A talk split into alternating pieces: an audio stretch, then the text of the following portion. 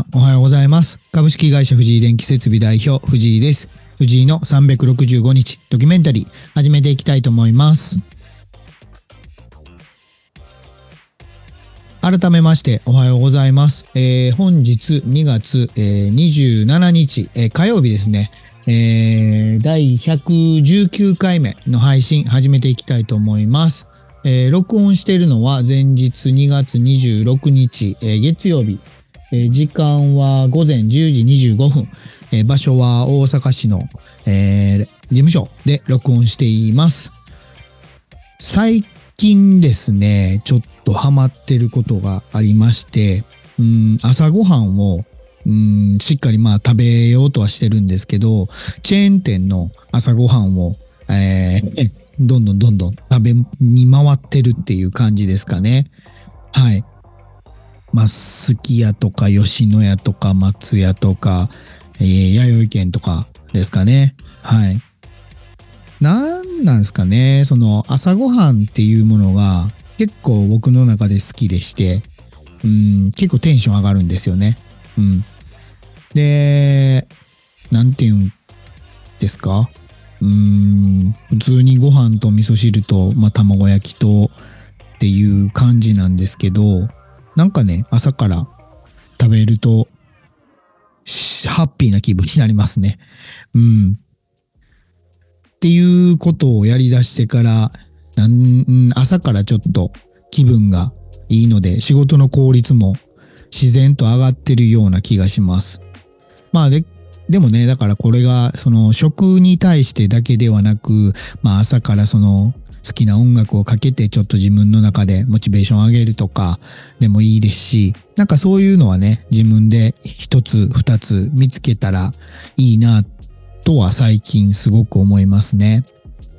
で、今さっき、あのー X の方ではポストしたんですけど、あの、雪見大福の生雪見大福ってご存知ですか？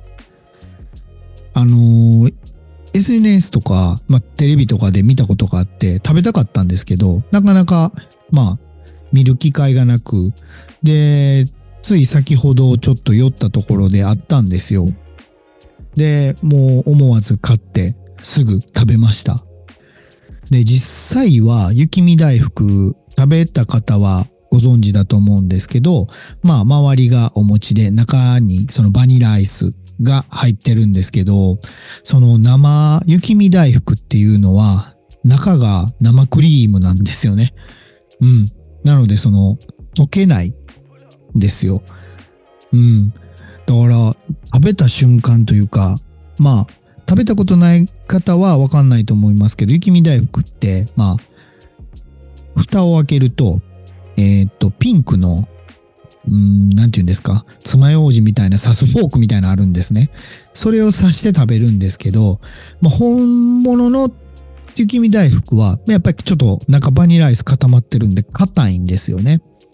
で、今日買った生雪見大福っていうのは中生クリームなんで刺せないんですよね。まあ刺したらすぐ中から生クリームが出てくるみたいなぐらい柔らかいんですよ。で、まあそれを食べたら、まあ、口の中で口どけもいいですし、すごく甘さも、うん、僕が好きな感じでしたね、本当に。で、結構ね、人気らしくて、すぐなくなっちゃうらしいんですよ。なのでまあ次行ったらもうないよみたいな感じで言われたので、まあ今日はなんとか、うん初体験で食べれて大満足ですね。で、その僕のその顔というか外見を知ってる方から言わすと、まあその甘いものが好きだったりとかっていうのはやっぱりギャップがあるらしいですね。うん。でも意外とそのまあ、パンケーキだったり、ソフトクリームだったり、結構甘党なんですよね。で、こう見えてと言ってわかるかわかんないんですけど、ラジオなんで。まあ、お酒もそんなに普段は飲まないですね。そういう機会がある時にしか飲まないですね、基本は。で、タバコもやめましたし、本当にイメージとは違うってよく言われますね。うん。だからその飲み会とか、まあ居酒屋さん行くと、まあいろんな方と一緒に大勢で行くと、まあ日本酒だったり、焼酎だったりっていう頼まれる方いると思うんですけど、まあね、店員さんが、まあ100%、まあ僕の前に必ず置くんですよね。まあ、あなた飲むでしょ？みたいな感じで。まあ、ほとんど飲まないんで っていうところは、うん、あるところですかね。まあ、はい。で、今日は基本的には、えー、準備と段取りで終わる一日になると思います。で、明日ですね、28日の朝の、6時から、えー、停電が徳島県でありまして、なので、えー、本日この今放送している夜に移動します。で、徳島県移動して夜中ちょっと準備を、まあ、数時間して、朝の6時から停電をして終わって、また大阪に帰ってくるっていう感じですね。で、最近、その停電工事が夜間が結構多いので、うん、体のリズムがうん、狂ってしまうところがちょっと悩みですね。うん、眠たいんですけど、なかなかその、寝れないというか、うん、そこがちょっと課題ですよね。うん、昼夜逆転してる感じが体になれないというか、で、これが多分1週間2週間続いたらなれるんでしょうけど、1日だけやってまた次の日から普通に日中に戻すっていうのが、多分体的にわけわかんなくなってるんでしょうね。うん。だから、まあ、工場とかお仕事で、その参考体勤務制でやられてる方っていうのは、本当にすごいなと思いますし、僕の友人もね、あのー、言ってたんですけど、やっぱり辛いらしいですね。えー、日勤やって夜勤やってみたいな感じであるので、体がちょっとやっぱしんどいみたいですね。うん。っていうふうにそのいろんな仕事はいろんな働き方があるんだなって思いながら、まあ、うん、そんなことね、まあ言ってられないなっていうのはありますね。で、今週はその徳島県の停電工事が、まあ、3日続くんですけど、えー、僕は1日目だけ行って、ちょっと要所というか、肝心なところだけちょっとやらせていただいて、あと2日はもう任してこようとは思うんですけど、うん。でも、うん、お願いしてる職人たちもどんどんどんどんもう独り立ちというか、もう任せていけるようになってきてるんで、そろそろね、えー、っと、きちんと、えー、分かれていける体制が本格的にうん、4月ぐらいからですかね、いけそうな感じなんですよね。で、何社か、えー、新規の取引先からご連絡いただいて、まあ、5月、6月ぐらいから、もしあれだったら一件やってほしいっていうところがあるので、そこをね、うん、どんどん行って、えー、また開拓していきたいなと思うんですけど、うーん、ただ広げるだけではちょっと最近危ないなと感じてることがいろいろありまして、うん、やっぱりその職人によったら、まあお客様ですよね。顧客によったら、えー、っと、要望が、要望と違うっていう捉え方をされる人も当然いるんですよね。うん。だそれをある程度のそのクオリティ、品質の統一っていうものをもう少しね、えー、詰めていかないとダメだなと思うんで、ここはね、やっぱマニュアルみたいな仕組みみたいなものをちょっと作らないとなと思って今ちょっと動いて、動き始めてるんですけど、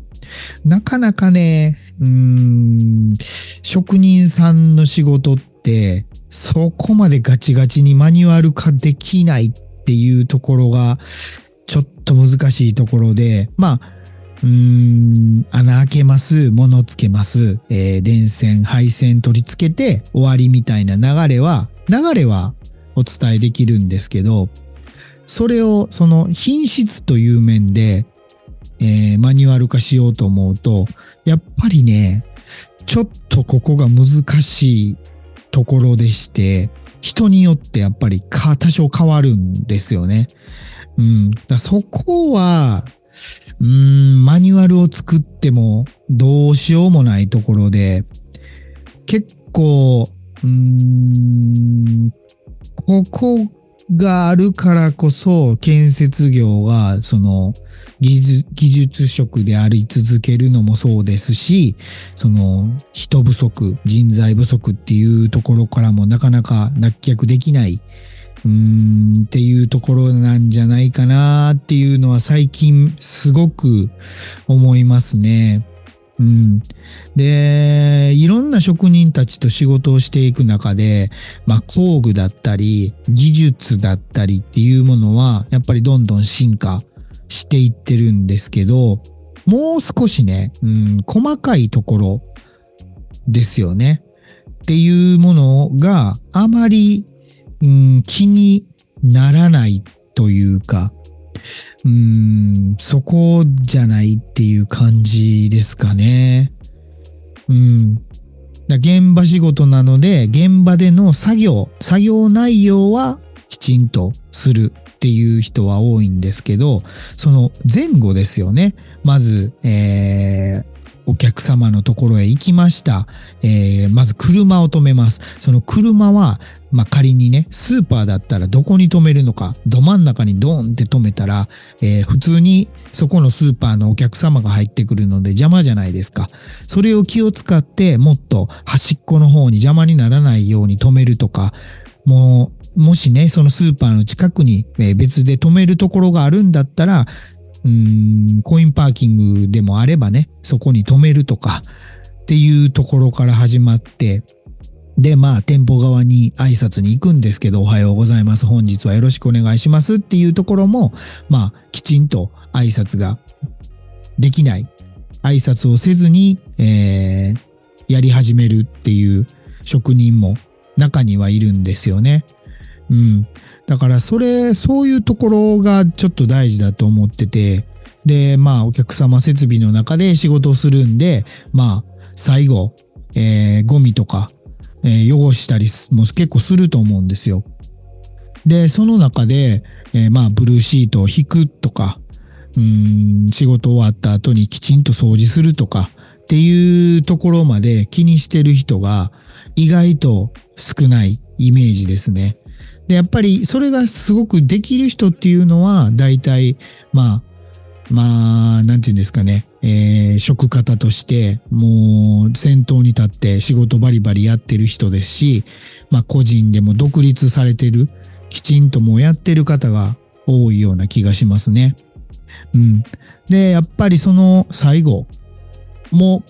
自分たちが入った後、えー、自分たちが入る前よりも綺麗にするとかね、っていう気持ちが必要だと思うんですけど、それがなかなかやったらやりっぱなしというか、まあ、うーん、そういうのが結構見られますね。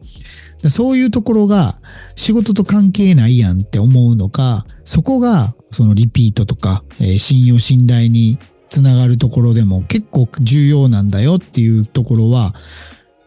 僕は思うんですけど、なかなか、うん、それが浸透していない人もいますし、やっぱり初めて、え、仕事する人だったら当然その話もしないので、うん、っていう感じですかね。うん。だから、今後、その、どんどんどんどん仕事をしていく中で、現場作業プラス、どれだけうーん、周りに気を配れるかっていうものはすごく重要なんじゃないかなと僕は思いますね。うん。で、結構自分の中ではそこが本当に一番じゃないかっていうぐらい最近、うん、感じてて、でそれをしてる職人としてない職人だったら、元請けさんだったり、顧客のその評価っていうものが全然違うんですよね。あの職人さんすごい気が回ってすごいいいよっっていう人って、大体今僕が言ってきた挨拶できたりとか、周りのことに気を使ったりとかっていうのをすごく徹底してできてる人なんですよね。うん。だからその人が必ずしもすごく技術力があってっていうのは、まあ、そんなに飛び抜けたわけでもなくっていう感じなんですよ。でも逆に、そのすごく技術は飛び抜けてるんだけど、愛想が悪かったり、そういうマナー的なところが抜けてる人っていうものは、顧客からの評価が低いようなイメージがします。はい。だから結局その、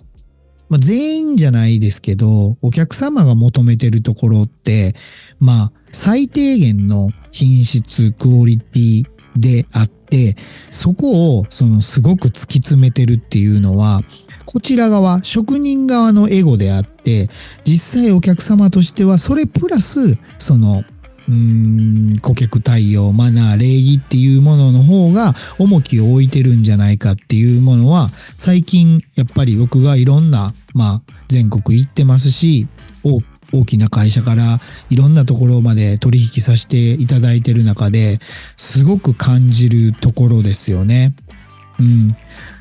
だからこれを少しでもその改善できたらもっとうんいろんな人が受注にもつながると思いますし建設業自体のうん魅力も上がると思うんですよ。イメージアップにもつながると思ってて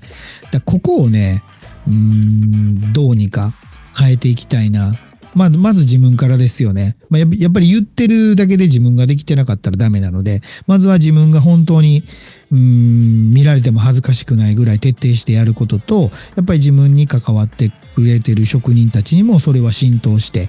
やってもらうと。で、その後は、えー今、水面下で動いている社団法人の、職人のつなぎ手っていうところで、そういうものをどんどんどんどん、うんみんなと一緒に考えて、えー成長していけたらなと思ってます。はい。えーそれでは、えー本日2月27日の配信終わっていきたいと思います。えー2月もですね、え今日を入れたらあと3日なので、えもうすぐですね。はい。なので今日も一日頑張っていきましょう。それでは行ってきます。